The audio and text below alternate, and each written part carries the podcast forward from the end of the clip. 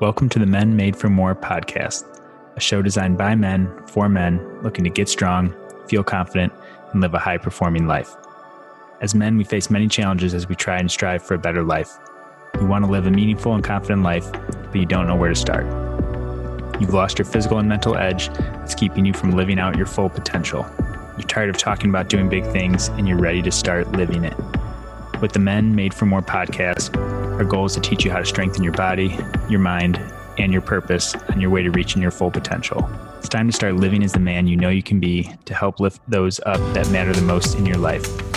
Every week, we'll have a featured guest who will share valuable information and experience to give you actionable strategies you can apply to live as the man you were made to be.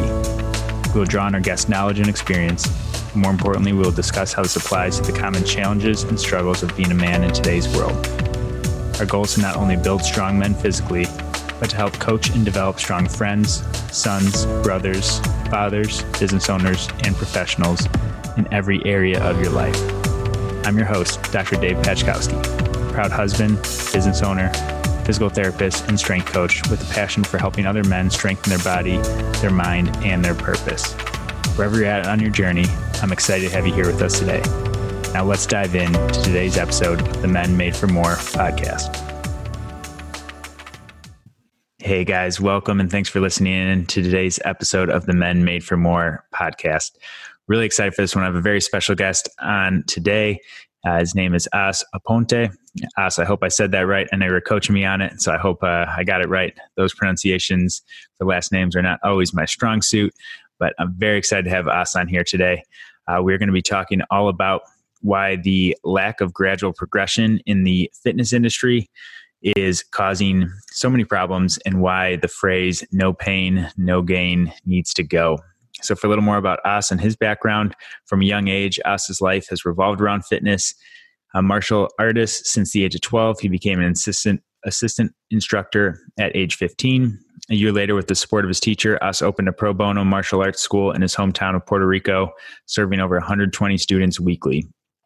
In 1997, As joined the U.S. Army, where his leaders quickly identified his affinity for health and fitness, which led to numerous appointments as unit physical training guide. After leaving the military in 2004, it was a natural fit to continue on the path of physical training, which included dancing for a professional modern dance company in San Diego, California. As's credentials include RKC, CKFMS, Z Health Faces, phases R, I, and T. Uh, StrongFirst Instructor certified SFG, SFG2, and SFL. He has a bachelor's degree in accounting from San Diego State University. And by embracing a multidisciplinary approach to training, us clients began seeing dynamic results, including increasing strength, flexibility, flexibility fewer injuries, and healthier movement patterns. Today, As co-owns Iron Core with his wife Erica, and this year expanded their operation to the Oceanside area guys, we got a lot of good stuff coming your way. Just a few of the highlights to look forward to. Uh, the importance of focusing on the foundations before adding complexity. Why you should not let nearsightedness keep you from reaching your long term goals. We'll talk about how to compete the right way, how to build your fitness without crushing yourself, and how to build mental toughness through discipline and consistency so excited for this one. It's going to be a lot of good stuff coming your way and excited for you to learn some key things to improving your fitness and especially the mental side of things. That's something where we're lacking and that's something we're going to really dive into here today and how to do that the right way. So excited for this one, guys. Let's get started. All right, As, welcome to the Men Made for More podcast. Really stoked to have you on here. I know we did an Instagram live way back when I was doing those, and uh, stoked to have this one live on a little longer and, and get out in the podcast world. Absolutely. Thank you so much for having me again. I've been looking forward to talking to you again since we did that first one, and super excited today. Yeah, it was a lot of fun. I know this one will be another good one. So I want to want to pass it back to you, just for the listeners that are not familiar with your story, uh, giving an overview of yourself personally and professionally. Absolutely. So, uh, you know, um, I've been in San Diego for my entire adult life. That's from 21 until now. I'm 43 now, but um, you know, I grew up in Puerto Rico. Like I didn't grow up here, and uh, life out there is so different. You know, like we didn't have a car. You know, so everywhere you go, you had to walk. If you wanted to do something fun, you go out to the river. You had to hike a few miles there, a few miles back.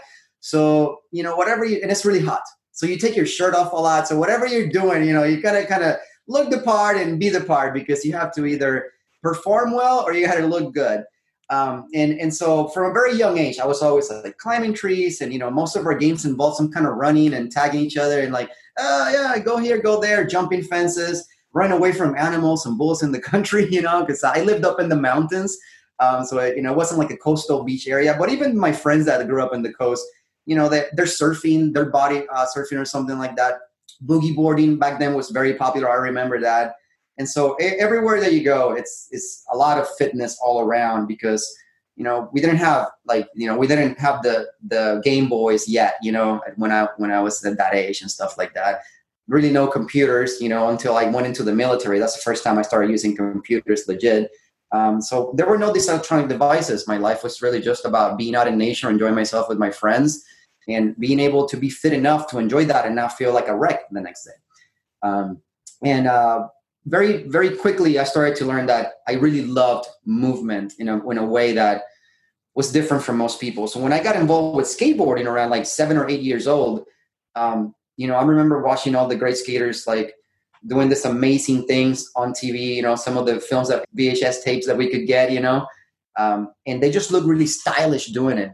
And so i started to put together that a lot of the people that i admired they moved in a way that was very beautiful and stylish and it looked effortless. And why that i didn't know that at the time this will become a very important concept of my philosophy later on.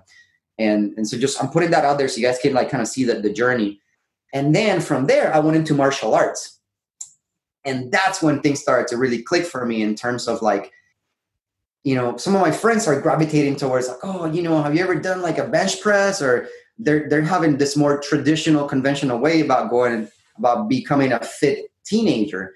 And I'm thinking more in terms of like, I want to learn this kung fu set or that kick that I can't do. How do I figure out that kick? How do I figure out this move? And so it goes like that. And then I start boxing. And when I go to boxing, I start to figure out that I already had a lot of like skill, but where it come from, I never boxed before. How did this come into play? So again, these are all things that I didn't realize at the time, but now they're a very important part of my whole system. And then from martial arts, uh, I'm doing wrestling. And again, I go into wrestling and learning wrestling in those first three months, right? You don't learn wrestling in the first three months, but the basics of it, right? What you need that you will perfect for the rest of the time that you practice, quickly absorb it. So every time I learn something new, it seemed like I had like this stock of knowledge somewhere that I could call upon to learn the new thing, right? And that's when that whole thing about movement vocabulary started, which is very much an integral part of me as a professional and the way that I teach and I conduct my my sessions and my training and all that. Um, and then from there, you know, I went on to really live the the the, the real personal stuff. You know, joining the military, getting stationed in San Diego out of my first duty station, which is fantastic.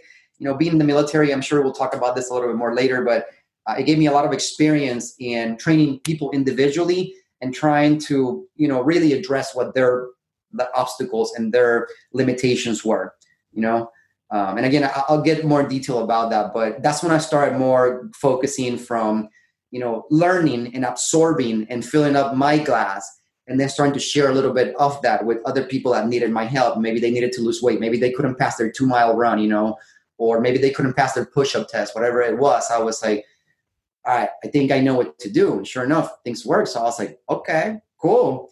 And then from there, when I got out, because I had been involved with all this fitness since a young kid and then in the military, it seemed like a natural progression to go and, you know, like become a trainer. So I got a crappy certification, you know, like most of us do the first time. And then I went on um, to start training in Hillcrest uh, at the powerhouse gym there. And that was very much like, you know, those first couple years were very much like servicing people that just wanted to come in and be buff, you know, so it was a very old school bodybuilding style type of approach. You know, we're doing splits, you know, back and biceps, legs and shoulders, chest and tries, you know, that whole thing people get like super stoked about. Um, and we even had a, a 30 minute session that you could come in and do abs the whole time. Boy, how times have changed for me, right? So uh, my evolution continued like that. It, it, continued on the path of movement, right? So skateboarding, martial arts, boxing, wrestling, all of these things I started to think they have something in common. What is it? When I found it, I found myself being better at all of them, not just the one thing. And then I began modern uh, doing contemporary dance, modern dance here in San Diego. um, danced professionally for about three years went to europe and everything else so like legit like was dancing with a company and traveling and everything getting paid for it, it was really cool um, again i learned i picked that up a lot quicker than i would if i had just gone off the street and started i want to dance right and then from there you know i started to discover the geniuses of our time paul chek um, Gray Cook brett jones pavel and the list goes on. You know where I'm going with this now, right? And that's where everything just kind of came full circle for me when I started to see that it really is a lot about movement, about movement vocabulary, and that there are some basic things that we can do that can prepare us to better engage in whatever else we may want to do. And that has been the whole basis of my training philosophy ever since.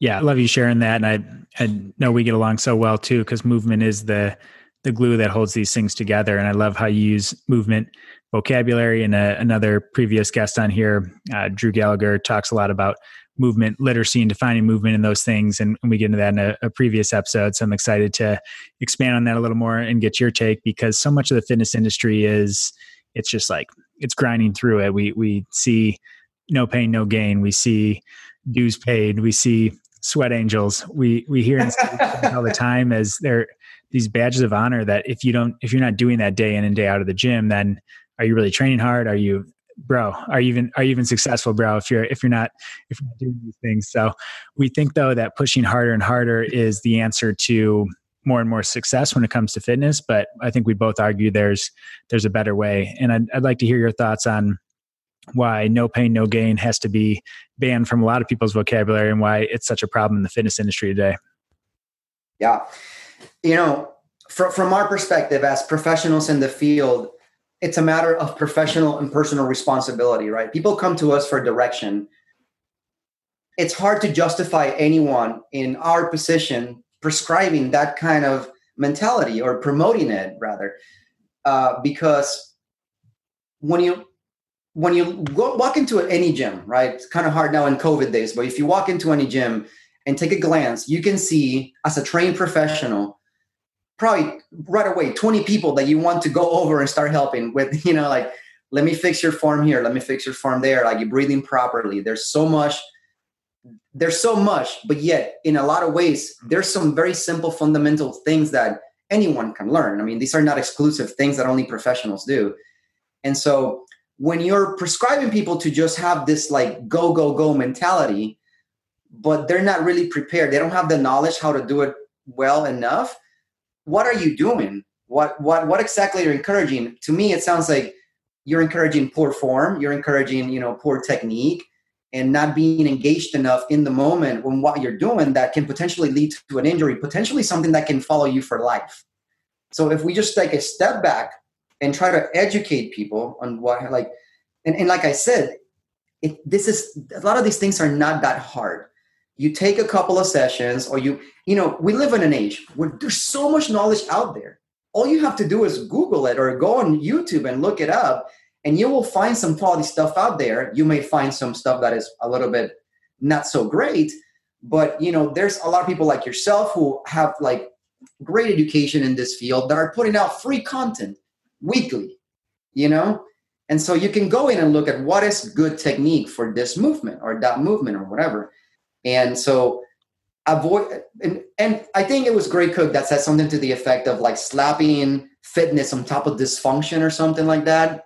So that phrase comes to mind because you're thinking, okay, let's take something like a burpee, which is by its nature is done like repetitively, like ba ba ba ba, set after set. And then you add on top of that, let's add some fatigue to that so that you can further break down your form. And then let's push three times further after you reach that point at that point, what you're doing is not even really what was intended to be done with the burpee.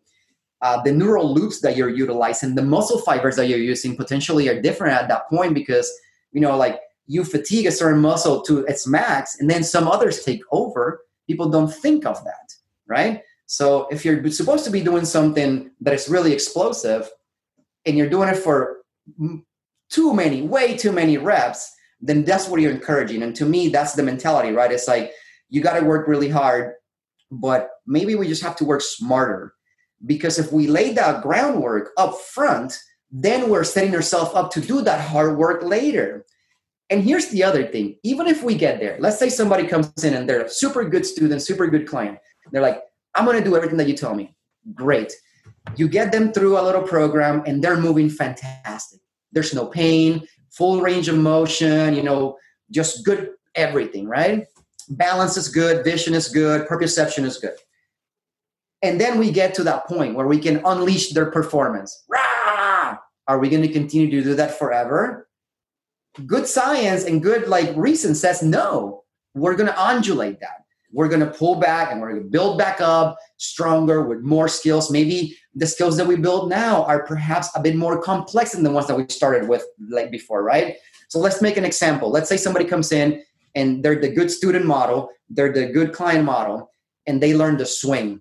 And so for three months, man, they groove that thing and it's awesome. It's like just perfection. So crisp. This breathing is sunk in just right. When you look at it from a mile away, you know, that is the kettlebell swing, right? Well, what can you do from there? Do more swings? No. Pull back, take a couple of weeks off for one, go to the beach, take a couple walks, something, I don't know, go on vacation. Maybe you can do one of my favorite things to do is why don't we do a little body weight in between these loaded sessions, right? Take a couple weeks, maybe three, maybe a whole month. Let's just some body weight. Just focus on some body weight. Make sure the patterns are still there, nothing's changed. And then the next time, instead of working on swings, now we're working on snatches now we've made it more complex, right? And we keep doing this over time. Does it have to get boring? I don't think so. You could go on to doing double swings, double snatches, and all kinds of other ballistics and things like that. And furthermore, the work that you've done up to this point can probably prepare you to do like an, a different activity altogether that is not in the context of traditional strength and conditioning protocols, right?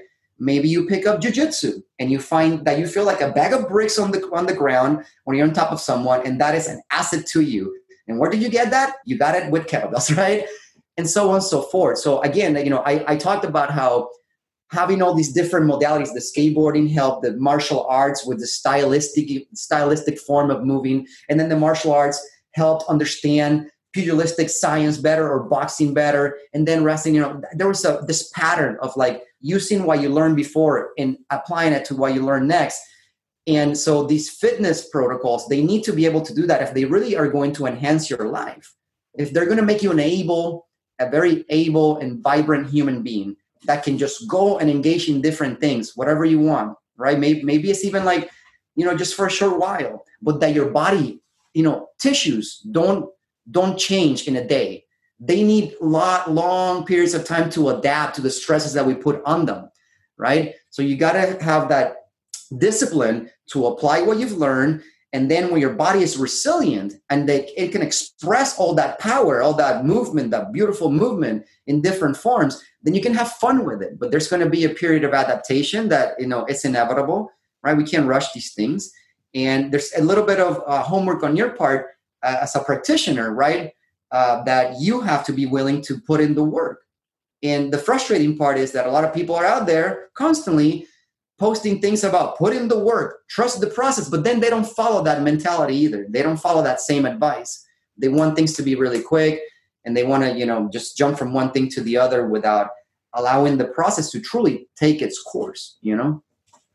Yeah, I think there's so much so much good stuff and I I, I think the discipline's a, a big piece of it. I think people they want more uh, they want more variety in their routines. They they're not they're not set on on really mastering the basics and the basics and those foundations are what will eventually lead you to really excel at those things that you're trying to excel at anyways and for for the average population for most uh, most guys listening i'm sure in general what you want to look good you want to look fairly good with your shirt off you want to feel good like the basics will still help you get there. You don't have to overcomplicate a program or push too fast. Those basics are what is going to allow for sustainability over time, less injury, less setback. It's we use the same thing of if you dieting is an easy example. If you uh, pushing yourself in the gym is the same way. If you feel like you have to push yourself day in day out, is similar to eating 1200 calories a day for six days out of the week but then you're so hungry on the seventh day that you absolutely stuff your face with the worst of things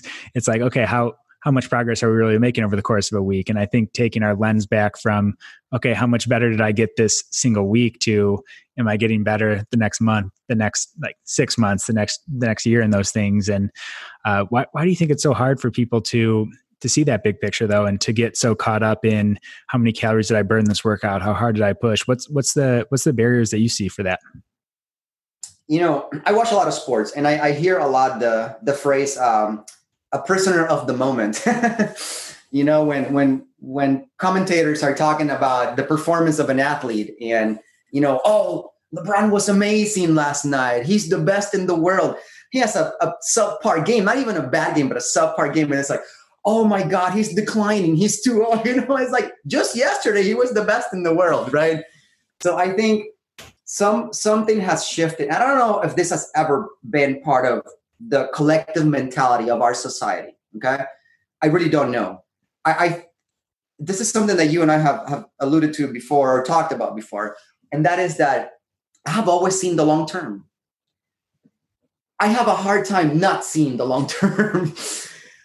so I I suppose that uh, as as a society we're just really short term driven. You know, I mean, it's you you can see some of that in our social media engagement, right? Like, you know, it's every day you have to post that new thing, that new thing, that new thing, that new thing, and so somehow that's permeated our like real.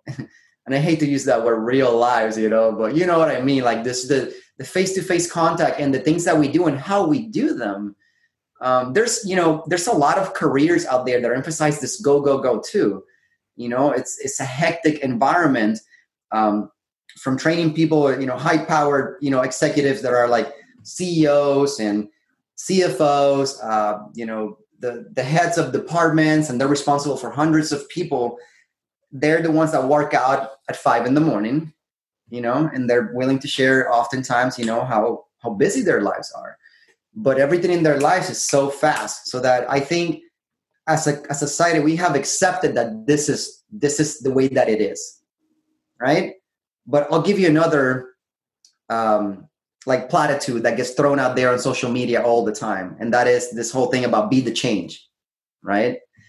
So I, I think that's an integral part of how I see myself as a professional is to really live that life where I'm thinking ahead and making plans for the future instead of just worrying about like, oh, I got to kill myself this week. I got to kill myself in this workout.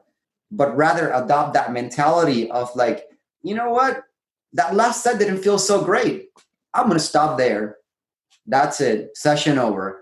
Why, why would I only if I have this myopic view of things will I be forced, will I force myself to do that next set, even if that last one didn't feel so great.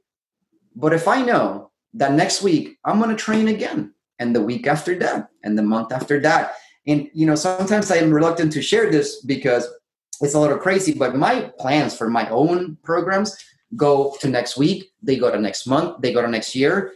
And I'm even thinking about things that I want to do in 10 years like I've recently done things that I, I started practicing when I was way younger. Like I'm like this close to doing a one arm handstand, like this close. And that's a goal that I've been working on for ages. Now, if I became a specialist and I did nothing but that, could I do it sooner? Sure. Would that be enjoyable to me? No. Will it be healthy? Potentially not. It's a lot of wrist and shoulder injuries that come with those professional hand balancers that can do that. So if I have to take decades to align my tissues so that they can sustain that load without me sacrificing anything else out of my fitness and the quality of my life, I'll do the decades gladly. So I still get to do the trick.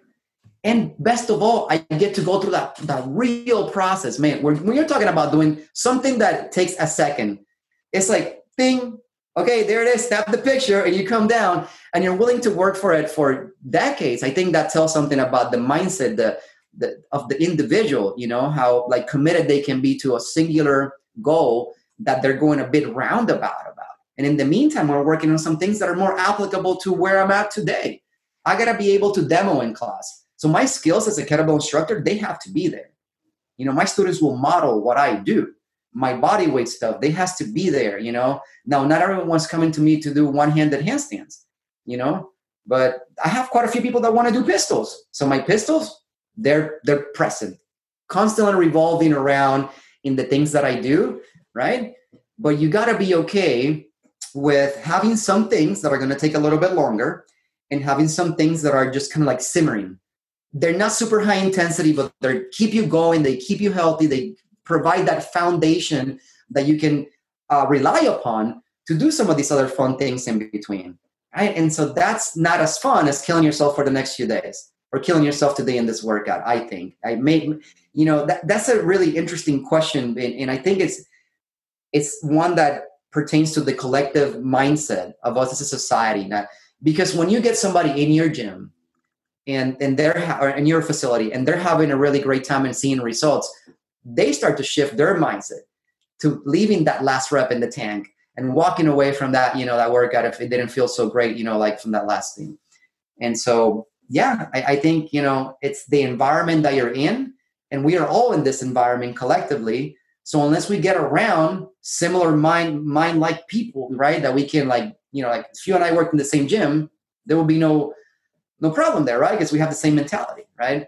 But if I go and start working out with people that are constantly doing 10,000 snatch or 10,000 swing, you know, uh, challenges and they are doing them like every year, twice a year, then I may be inclined to, you know, feel the pressure to be like, oh, I'm not going to be seen as a good kettlebell instructor if I don't do that, you know?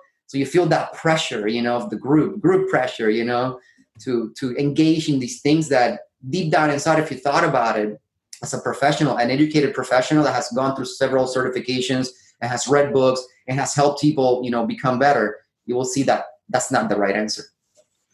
Yeah, I think those pressures are are dangerous, and those can be self imposed. Those we we talk about.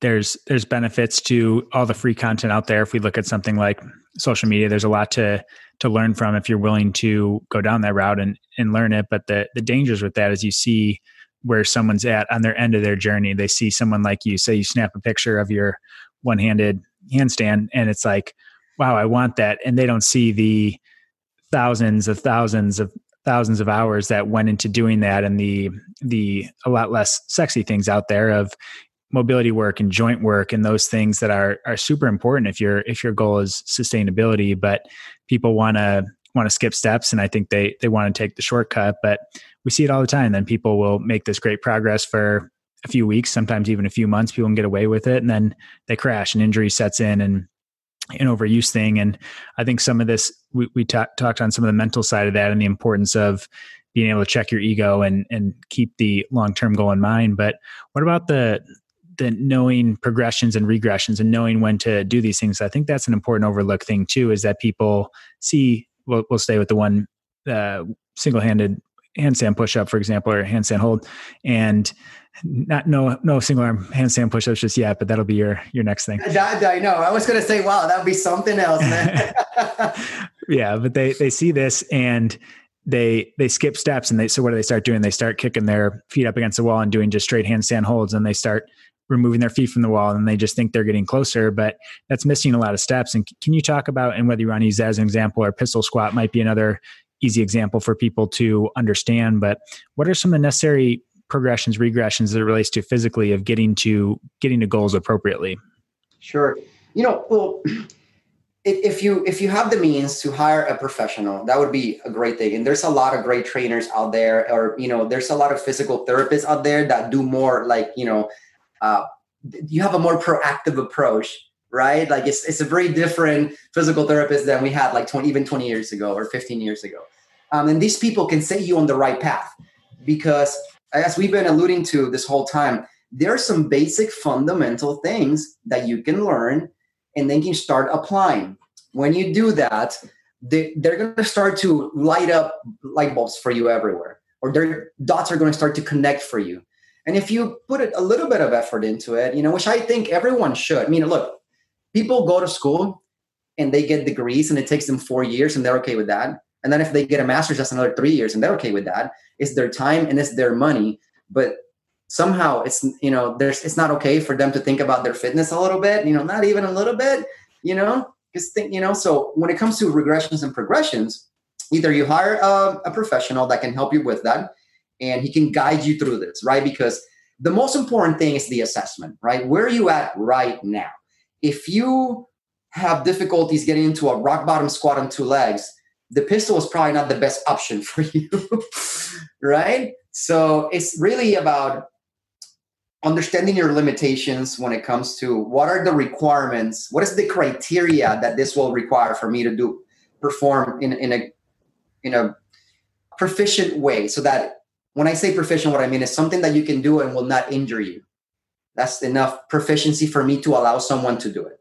You know, if if it's if we're on the path to that, you know, perfect looking pistol, I'm okay. You practicing, you know, that's okay. But if you look like you're like an accident waiting to happen every time you get down, you know, the past 90 degrees, then I'm then I'm to be very stern about like we, we got to stick to this level right here. That's the only thing that I can do in this in this facility because again, I, I hold myself responsible for the people that are training with me that they have the the, the right mindset, right? When it comes to progression, um, and this is something that I can sometimes perhaps be guilty of.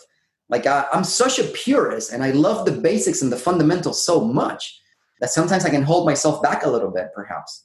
You know, but that is a price that I'm willing to pay because I rather err on the side of caution and not get injured and promote that longevity and feel as great as I do at my age now and continue to work on things that are really fun that I, that I think this was going to happen when I was 20.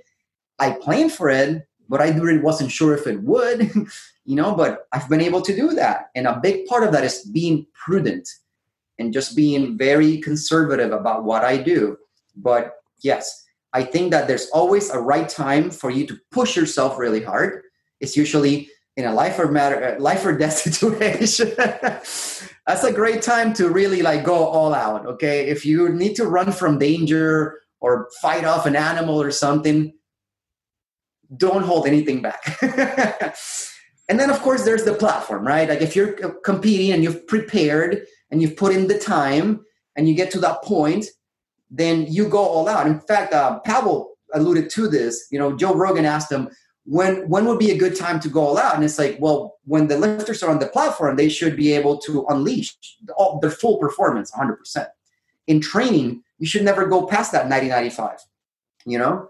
Because it's training it shouldn't be. The adrenaline the environment just all of those things that the, the, the environment of that competition is going to elevate you a little bit more. Your nervous system will be a little more more like fired up and you'll stay safe. This is just one attempt. But if you're consistently doing that every month at, at your training facility, then what you're doing to yourself is a disfavor, right? But you, you're not really promoting your performance. You're in fact inhibiting it because we have a limited amount of that, like go all out bottle.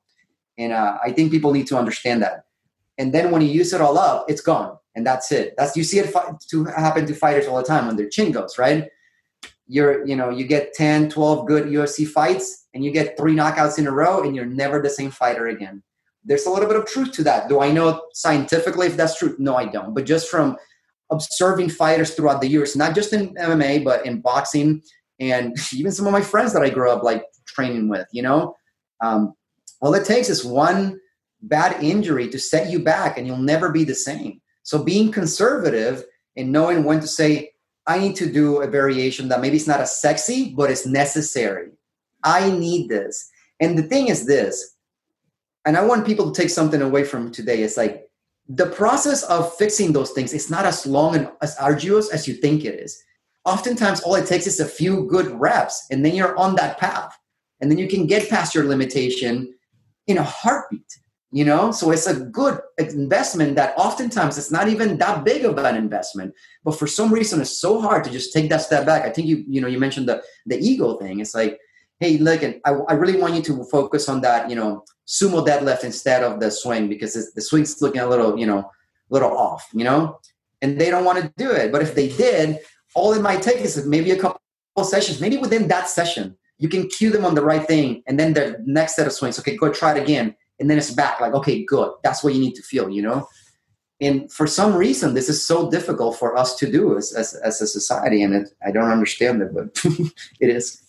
Yeah, I love a lot of things you said there, and I want to I want to circle back on some things. So the, I think this is interesting because there's there's so much of this this back and forth with it of because I like what you're saying that by pushing yourself and trying to go hard, you might actually limit your ability to go hard if you suffer an injury. If you if you go hard on swings or, or squats and your back flares up, or you go hard on doing a bunch of push-ups or burpees and your shoulder flares up, you're going to limit your body's ability to want to push hard the next time. Every time that injury or even just pain sets in, then you're actually limiting your potential to push hard because pain your body's going to say like whoa whoa whoa last time we did this this flared up so i'm going to i'm going to pull back the amount you, we're going to let your nervous system system do but i think the the argument to that that i can see from from people that that do have a hard time pulling back on the reins is that they hear being conservative being smart and they associate these things with being soft or not being able to to get the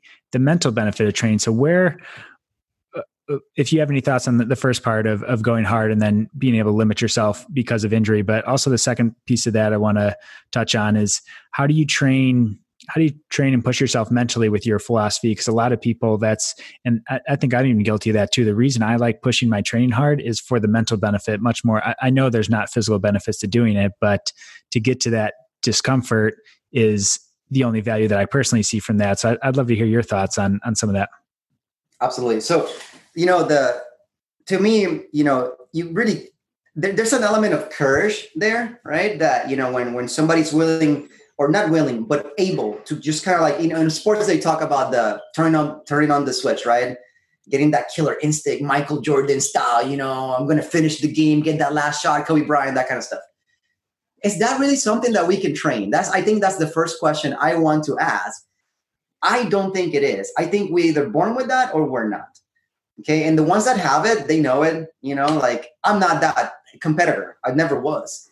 Um, I was my my competition days were very much the same way that my training goes. It's consistent grinding, and I just outlast you because you don't have the mental toughness that you're talking about. It's about me being able to say like, okay, for the next five minutes, I'm gonna wrestle with this dude, and my goal is to dominate him down to the ground and pin him without allowing him to do that to me. Now I can't go into onto that mat and and somehow rationalize all these things. That had to happen in my training. All the numerous double legs that I did, hundreds of them, double leg, double leg, double leg, double leg. The conditioning, right? You're you're you're on doing your road work and you're thinking about the match. You're visualizing the match, how it's going to go your way. You doing the things that you want to do. And then, you know, maybe not so much, but you can have some sessions where you're thinking about what do I what do I do when plan B goes out the door and I need to go to plans, you know, B and C and D and everything, right? So you want to work through some scenarios. So it's mental work. Now, we were talking about this the other day that if you are going to, and, and I'm kind of uh, touching on all the different things that I've done, but if you really want to know if you know choreography, right? Something that you're a dance that you're in. Let's say you and I did a duet. It'll be awesome duet. Strength duet. And and then I close my eyes lying down on the floor. It's have to be you have to be lying down because when we're standing or sitting, we can do things to trigger our memory with our body. So you have to be lying down. Close your eyes and go through the entire dance. I gotta be able to see what I do and what you do. That is an exercise in concentration. It can even be a form of like uh, meditation, really. In martial arts, we are encouraged to do that as well. So you sit down on your knees, you know, very traditional close your eyes and you run the, the kata or the form in your head from beginning to end without moving. That's concentration, that's focus. These are the things that you need for those special moments is concentration, it's focus, it's the ability to shut everything out and just this is normal. I've done this a million times. Nothing's different. People are yelling, lights are, you know, bright and we're going to lose the game if I don't do it. but it's the same thing. So the ability to focus on the task at hand can come from training, right? That can be practice and training by being consistent, by showing up on every, by even by showing restraint. I think you can build discipline. The discipline that is re- the same discipline that will help you focus on the moment is the same discipline that's required for you to be, you know, have restraint and not go all out all the time and just know that what you're doing now are building blocks that are going to get you there and there's no way to like amass that in some kind of weird bottle and unleash it at that moment only time builds that right knowing that you you have that mental discipline to stay in the moment i think that's it really is staying in the moment being more present and doing what's what's now. It's practice. It's practice, guys. Like Allen Iverson. we're that's all we're doing right now. So just do the practice. That shows a lot of mental strength to me, you know? Because what you want to do is go hard, but what the coach is asking you to do, or the trainer or whatever, or maybe perhaps even yourself, it's be in the moment, do what's required of you right in this moment. And sometimes, most often, that's not 100%.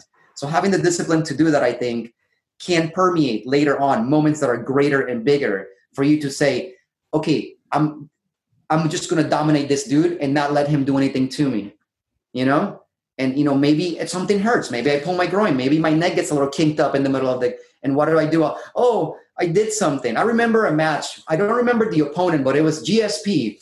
And he's in the corner and he tells uh, Firas Zahabi, um, I think I pulled my groin. Oh no, he said I pulled my groin. And Firas says like, focus. This is what champions do. And in that moment, that's a good moment to go through that. But if you're just taking a little stroll through the park and you pull your groin, go back to your car, go home. you know what I'm saying? yeah, I, I like that. I, I didn't. Uh, the way you said it was was different from how I heard it, or at least interpreted. And when because I wrestle with that too of the the pushing yourself mentality of trying to build mindset, but it's the consistency and the discipline that builds that same mindset and that mental toughness and resiliency over time of if you're going head to head with someone in a in a single workout it's like okay you might not win that one but do you have the persistence and the discipline to take them on the next one and the next one and months later years later 20 years later? That, that's the kind of discipline and that's harder to see where people there's a lot of a lot of glory out there. There's a lot of heroification of people that can just push it hard in a single single workout or people from a work standpoint that can work 20 hours a day and they don't need sleep in these things. But all these things catch up. It's it's all these myths that we see that and we're like oh man no i i want that. But that stuff isn't isn't sustainable for one. And and two doesn't necessarily build mental toughness maybe maybe in the best way that we can. Now what's if someone is taking that approach or someone's bought in they're like hey yeah no i get it. Training sustainably having the consistency. Are there some ways you use with yourself or your clients to boost up that that top end percentage though still in terms of maybe not working to the full 100% but I, I would argue that a lot of people they maybe say they're like oh i pushed that to 90% or 100% and, and they were probably at like 80 or so. So are, are there are there strategies you use if someone is bought in on on doing the right things for for long term but are there other strategies you use to start to boost that top training level at least yeah, if, you know, whenever we're dealing with that, I think taking good measurements, right? Like making good assessments in the beginning when you first intake someone, um, especially if you know that that's their goal, right? If somebody comes to me and they're like, I want to increase my VO2 max so I can like be a better triathlete, you know, that's a very measurable thing that we can do. You know, I mean, I obviously I can't do it in my facility, but I know the protocols that can help with that, and they can go get measured somewhere where that's you know they have the equipment for it. Um, so it's just really that initial intake you need to take a really good history and you need to take the, the right information so that you can measure that later. Did we improve? Right. So, you know, we always in Z Health, we, I mean, I think that now everybody uses this phrase. I don't know that it was a Z Health thing, but we say that if you're not um, assessing, you're guessing, right? So, um, for me, anyone that comes in with a performance goal specifically, right? Because the underlying principle of my philosophy is that I want to make you perform better because I can make you perform better. You're gonna, you know, move better. You're to feel great. You're to look pretty good. Um, you're to stay safe for a long time. But some people come and they're like, I want to get to that 90, 95% that you were talking about. So measuring up front, what is the the baseline that they can have, and then going forward with that, that's an important thing. You know, something that I'm actually going to start working on is my wife is going to become an SFG. So we're going to start training for her. So, you know, uh, she's, she's trained with me for years. So, you know, she's no stranger to kettlebell training. She could easily, you know, be an instructor and, you know, I'm going to send her in like looking awesome, but she's going to, she's going to have to pass that snatch test. Right. So we're going to make an assessment and see where she's at with, with her snatches. And then we're going to make her do it in a way, you know, build it up until her, her, um, certification in a way where she's not sore, her hands are not ripped, it's a very gradual progression. So you can get those 100 snatches with a 16 kilo in five minutes and walk away, no problem. That's that's my goal for her, right? So we take whatever her 90, percent is right now, which we're going to assess as a projection of a much lower percentage, right? So I'm going to be like, why don't you go for five minutes and try to give me 60 or 50? Go half. How'd I feel? How did her form look throughout that time? What was her tempo throughout the different minutes? Right. And then I take all that information, I put it together, and I say, this is how we're going to build you up so that you can finish this five or uh, 100 in five minutes and walk away 15 seconds uh, early, just in case you get a couple no counts, and you're going to be ready to run a marathon if you want to. You know, that's my goal. So all of those things go into it, right?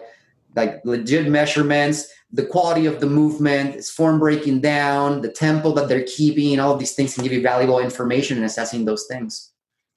Yeah, really, really well said. And I, I think that's where people get confused is they they think that these things might not apply if they're if they're training for performance, but these things do go hand in hand. It's not a matter of of choosing between like, oh well, I have to either feel good or I can perform good. And and I talk about this a lot of it's we we can have both. And uh, it might not be pushing yourself to that 100% all the time, but you can over time build that top end percentage up and that top performance up by doing these things that we're mentioning of training consistently, not pushing yourself to failure every workout or regularly, to focus on these proper progressions and regressions, to focus on making sure you have the basics nailed down and you're focusing on on quality over quantity and, and all these things play a role in in helping your performance as well. So i think the because would you say supplies even for the person that's like hey i'm just trying to look like i'm trying to look better and i'm trying to get a little stronger and look a little better i'd, I'd say these principles apply. Would you agree? Absolutely. Of course yeah. You know and to add to what you were saying i think that um, earlier you had mentioned you know when, when you're going head to head with another person in class. And i think the real question is why don't you go head to head with who you were yesterday and who you are today? That is a much better like like comparison to have. Because in this whole thing of building building mental toughness and you know having courage and being able to rise up to these occasions where you know we, we have to perform at an incredible rate um, a big part of that is having the uh, uh, just just the the self-respect and the self-love to know that the only person you should be competing with is yourself unless you're going to like an actual competition and in which case most people that i know like myself included would view competition as like a, an ally, somebody that's going to help you discover something about yourself. That's very much an Eastern martial artsy type of way of looking at it.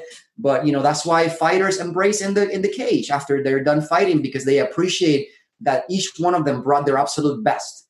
You know, and even win or lose, you know, you got to appreciate when somebody you know like just you know meets you there in that environment and just you know and that's fantastic that's beautiful but that's rare. Fighting careers are short and you know so are other many other careers. Um, and so being able to accept that the only person that you need to impress and compete with is yourself can go a long ways in giving you the right mindset the right mentality the, the just the the feel good about what you're doing that what you're doing is right even if it's not at that high percentage all the time. And then on the on the second block you, you know you were talking about the measurements and how do you go with the progressions and everything i think it's important to note that you don't have to test yourself out to increase your base, right? So if you start, like, let's say I, you know, the example with my wife, let's say she gets 60 snatches in five minutes when we test her sometime this week. And, you know, when she goes to the cert, she comes back and she's like, I'm like, how was it? She's like, you know, I, I didn't even go all out. I just got there in 430, let's just say. I'm like, wow, that's amazing, right? So the next time I test her, I'm not going to ask her to just go all out. Give me as many as you can in the five minutes. Just go at the same leisurely pace that you did last time and see how many you can get. Maybe she'll get 75 instead of 60. That will tell me and it will tell her that, yeah, her baseline is a lot higher. So we can safely assume that her top end is a lot higher as well. Now, that's for us mere mortals. If you're a professional, you know, in, in some activity or sport, then you you know you're going to have to test yourself a little bit more often. And but again, I think that the idea of going to that 100% outside of competition is unnecessary and potentially dangerous. Yeah, that's great. And I think for runners listening, this is a great example. And I heard this originally from I think Mark Sisson might have talked about it, but for runners out there too, if it's it's the the tendency, the natural tendency is well, I'm going to run, I'm going to max out my mile time or five mile time or half marathon time pick a, whatever distance you want And if you truly push to all out and you're huffing and puffing and dying, and you do that regularly, you might go from say a, a seven minute to a 658 to a 656 to, and it's it's very it's debatable if you're even actually getting getting physically better versus can I make that mile feel easier? Can I run that mile with a lower heart rate without breathing through my mouth with doing some of these things. And it's if you go from and, and maybe your first mile with that is eight minutes or nine minutes but if you can maintain a certain lower heart rate and drop that down to eight minutes and then eventually 745 and 730 and seven these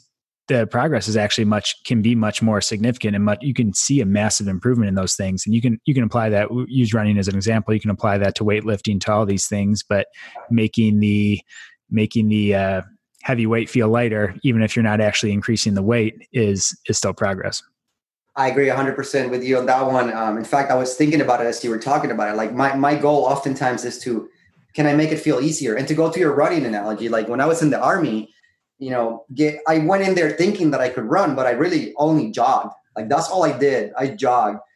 So having to run, uh, my my time was 11:56. I had to run under that time in order to max my PT test, get 100% on score. And uh, that's that's a sub. One of those miles has to be under six miles, and the other has to be six miles. So that's pretty fast. And um, I did it by the end of basic training, and I didn't do it by going all out like that you know my drill sergeant i call it the hop the sergeant hopper protocol so what you do is you you run one lap at about like like 90 85% of what if you could do if you went all out and you time yourself. And then you go okay now i'm going to double that time run the second lap on my third lap i'm going to try to at least match that first run that i had. And you just keep doing that. Just keep doing that. And that's all we did. So it never felt like it was this incredible effort. And when i got to basic i mean when i got to my my final pt test in basic it was still challenging but it felt easier to run that 1152 which is what i ran 1152 two mile than the first time when i ran two miles in 1420 because i have never done that and you know I, I i can pretty safely say that that was pretty much like one of those dumb full out efforts because of the environment you know like you're just like getting yelled at by drill sergeants. You're trying to impress people. You don't know what to do. It's your first test. You know, I probably would have ran a better time if I had just calmed myself down. I took off from the gate and I probably just put myself in bad position to finish that race. You know, where later when I when I had a better sense of my my tempo, my timing, my pace, and how my body reacted to the two miles, I finished and I felt great. We're celebrating. I maxed it. Yes, right. So that that goes to to your point about like if it feels easier, that's a win, guys.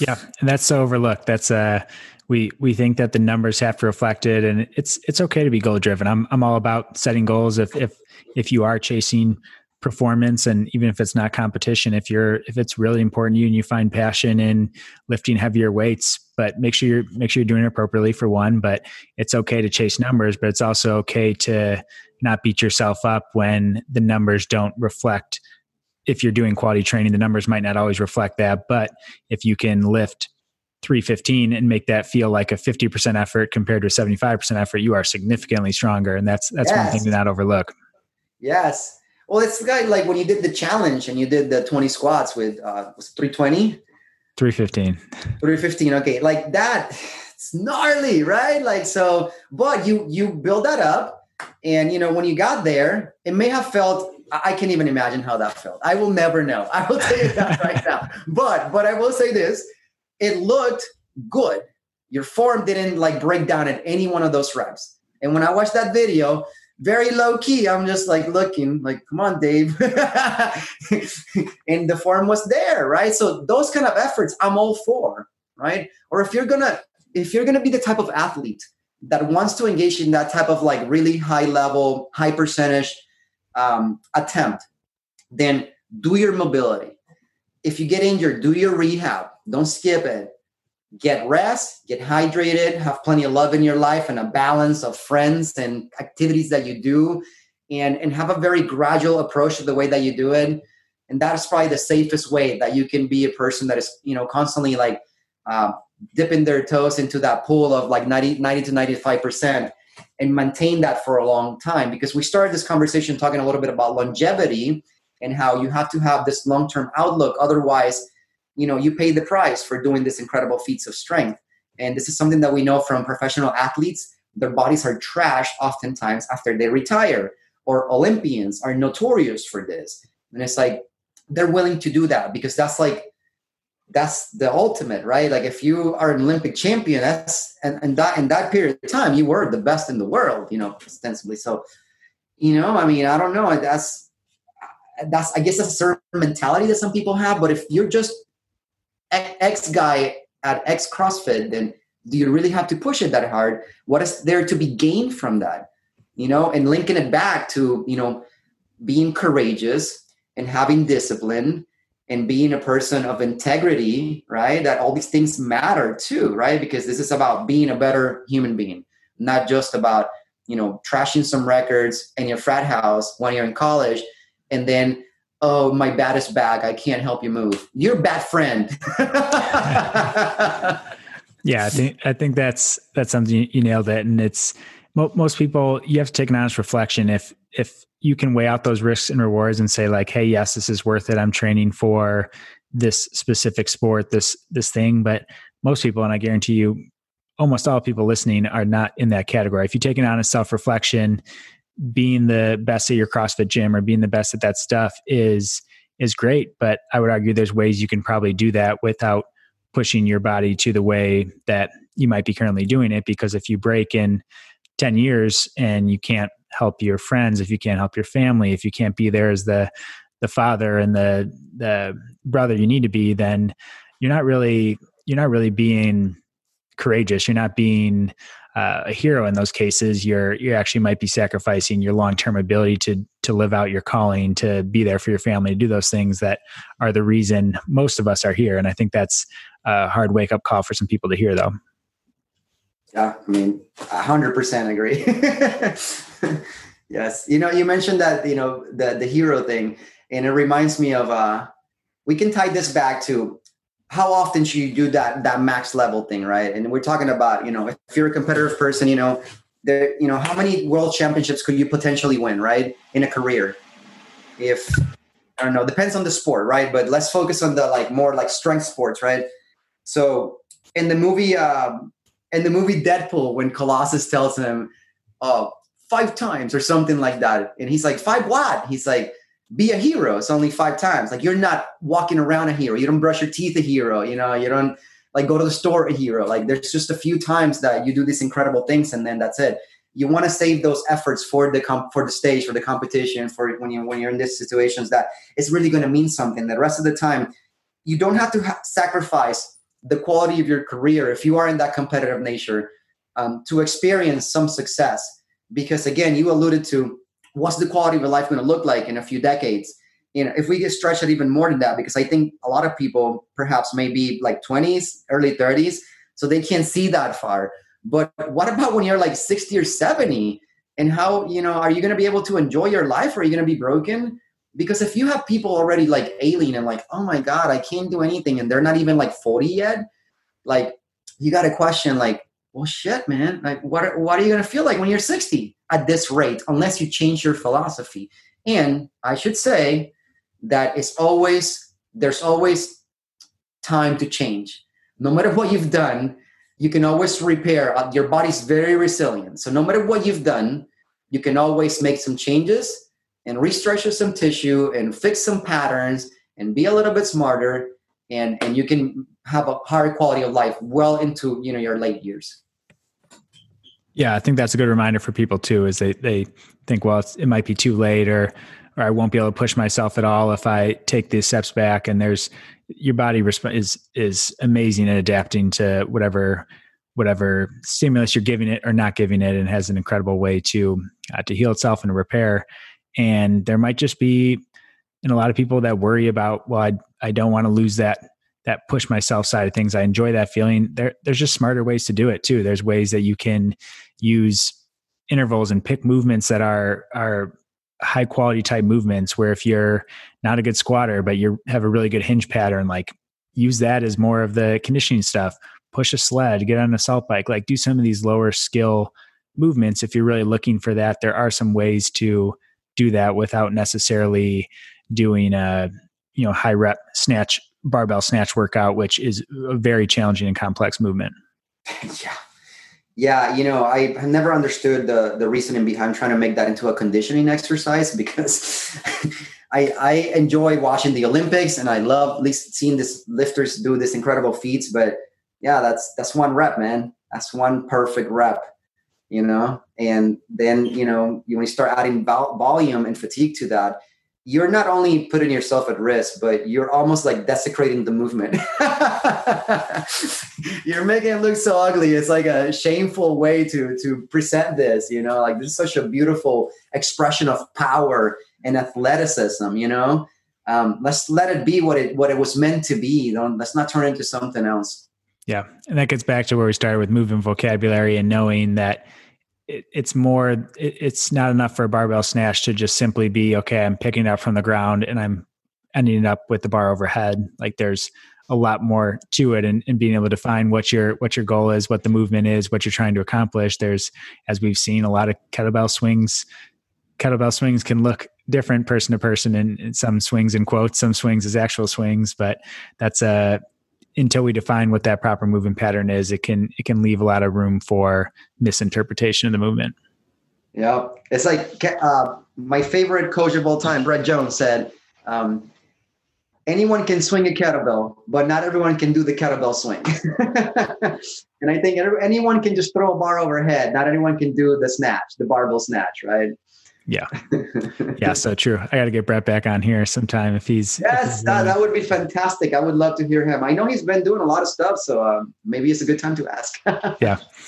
Uh, As, just great stuff today. You know, I always love talking to you, and uh, I'm I'm so excited for people to hear hear this one and so much good stuff in it. And I want to transition here as we work our way to the close. And when I initially approached you with the idea, as did with all the guests that I sought out to have on here. I was excited about having you on here. And, uh, but a big thing that while we love the fitness side of things and we can talk health side of things all day long, also want this to be a, a place for men to be real with each other. And this, I think that's such a, when we talk dangers of social media earlier in the podcast and all these things of appearances is it's easy to see someone like yourself who's so fun to be around and energetic and mm-hmm. knowledgeable and passionate and running a successful business and seeing these things. And it's easy to get caught comparing comparing to someone else to thinking that oh they have it all together. And like I say with all of our guests you you and I both know that's not the case. And that couldn't be further from the truth that our journeys have been challenging had ups and downs and all these things. So uh, would love if you don't mind being real with the listeners uh, if you can share a, a challenge maybe you're going through as a a man either currently or something you've gone through in the past that's ended up being a real catalyst for your growth as a man yourself? Yeah. So this is like really personal, and I don't think it's something that we got to in the first time that we talked, but I'm really happy to share it because it's important. So, um, even though I've been in the fitness industry for about 15 years, because I went right into it right after I, I got out of the army in 2004. Um, and, and I picked up, you know, right with the kettlebells and all that. Like I, the timing of it was fantastic. You know, like I started doing things that weren't really popular at the time, and I was able to reap some early success with that. And I felt pretty good about myself. And then shortly after that, I started dancing for the company uh, Mojole, and you know, I'm like being asked like, "Oh, um, you want to come to Europe with the company?" I'm like, "Are you serious?" Like, I I felt pretty good about myself. Let's just say, right? And then um, I decided that the challenge for me that I wanted to fulfill was to get a degree. I wanted to get a degree. Education was very important to my family. It was like put into my head like you need to get a degree, you need to get a degree. Which I, by the way, I no longer think this is like good advice, but but for me it was. You know, for my the, the, way that I grew up and where I came from, it, it was good. I needed to do that, and I did, and that was very challenging. But that really wasn't the challenge. So, you know, once we closed the first Iron Core about 2011, um, closed it down, and I was just about going into my last year of college. And school was hard, you know, struggling with my four final uh, higher level accounting classes. I had like fraud investigation, advanced accounting, uh, advanced partnership taxation, and some other thing, you know, and I was like, tough. Get out, the economic downturn like hit right about that time. So then I can't find a job. And I'm doing all these free internships just to get some experience, do whatever. And it was just a grind, man.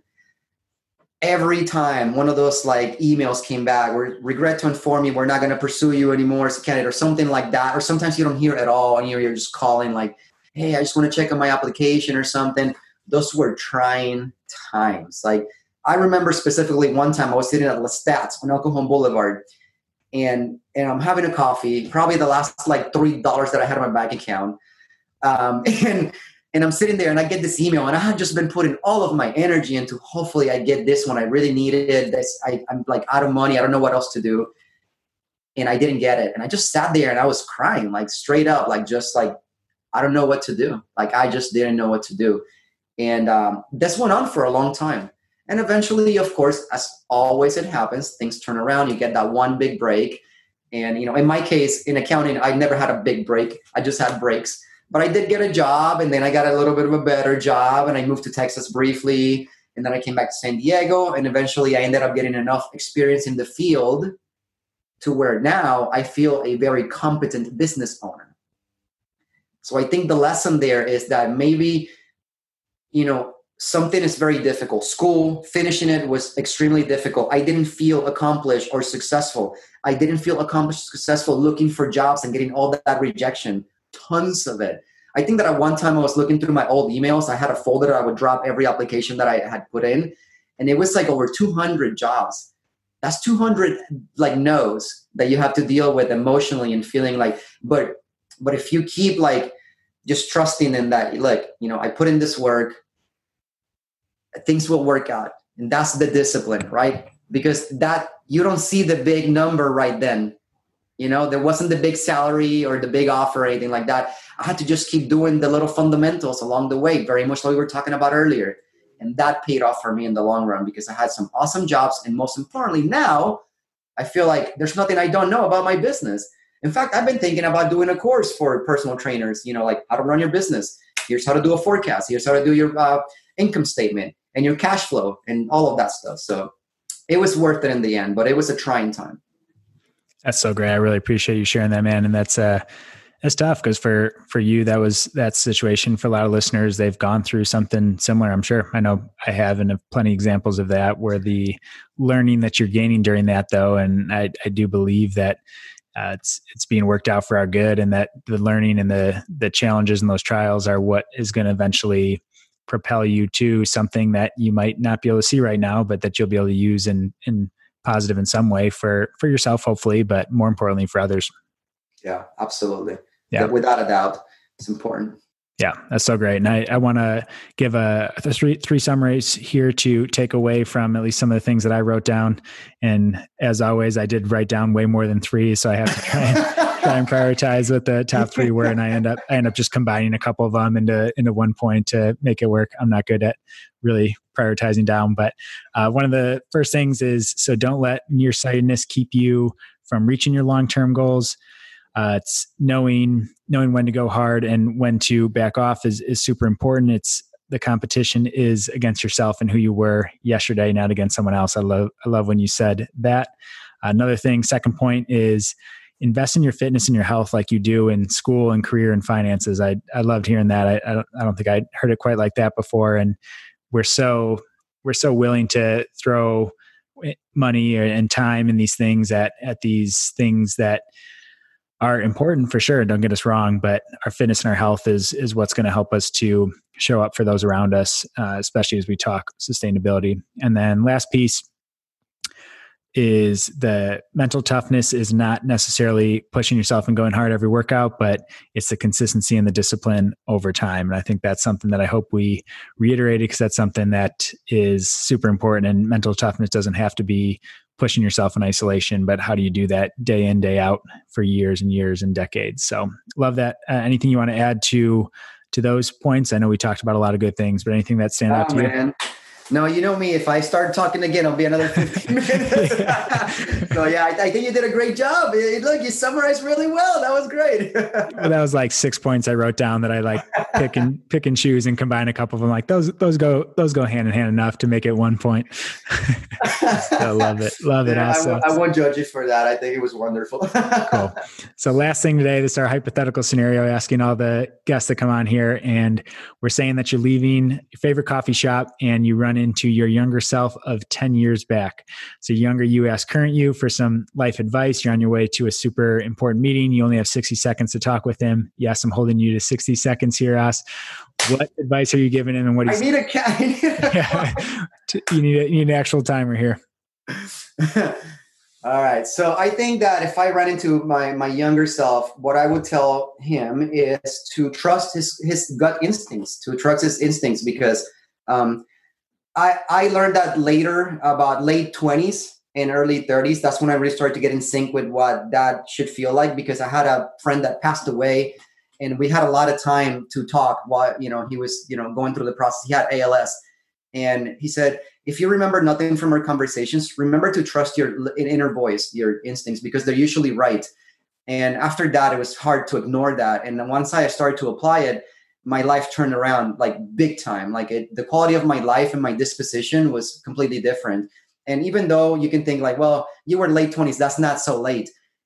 That let's say it was 27, that's seven years, you know, potentially between 20 and when I came into the army and 20 or rather 21 and 27 that I could have made different choices, you know? And so I, I think that that's important to, to just trust your instincts, you know, and just recognize that that's a real thing. It's not, it's not some hippie stuff from California guys like you and me. no, that's, that's great. Awesome advice. And I think that's, I think we can all agree that that's something that we can get away from. So thanks for sharing that. Uh, this was awesome, man. I, I really appreciate you being on here. Where, where can people find you? Where can they reach out to you? Yes. So our website is uh, ironcoreway.com. And there is all the information for our locations, including the one in Oceanside, which we just opened uh, May or June 1st. Um, a very nice facility, about 2,800 square feet, uh, kettlebells, you know, body weight. Uh, anyone that follows me on social media will know, which by the way, that is um, the Instagram feed is Iron Core Way.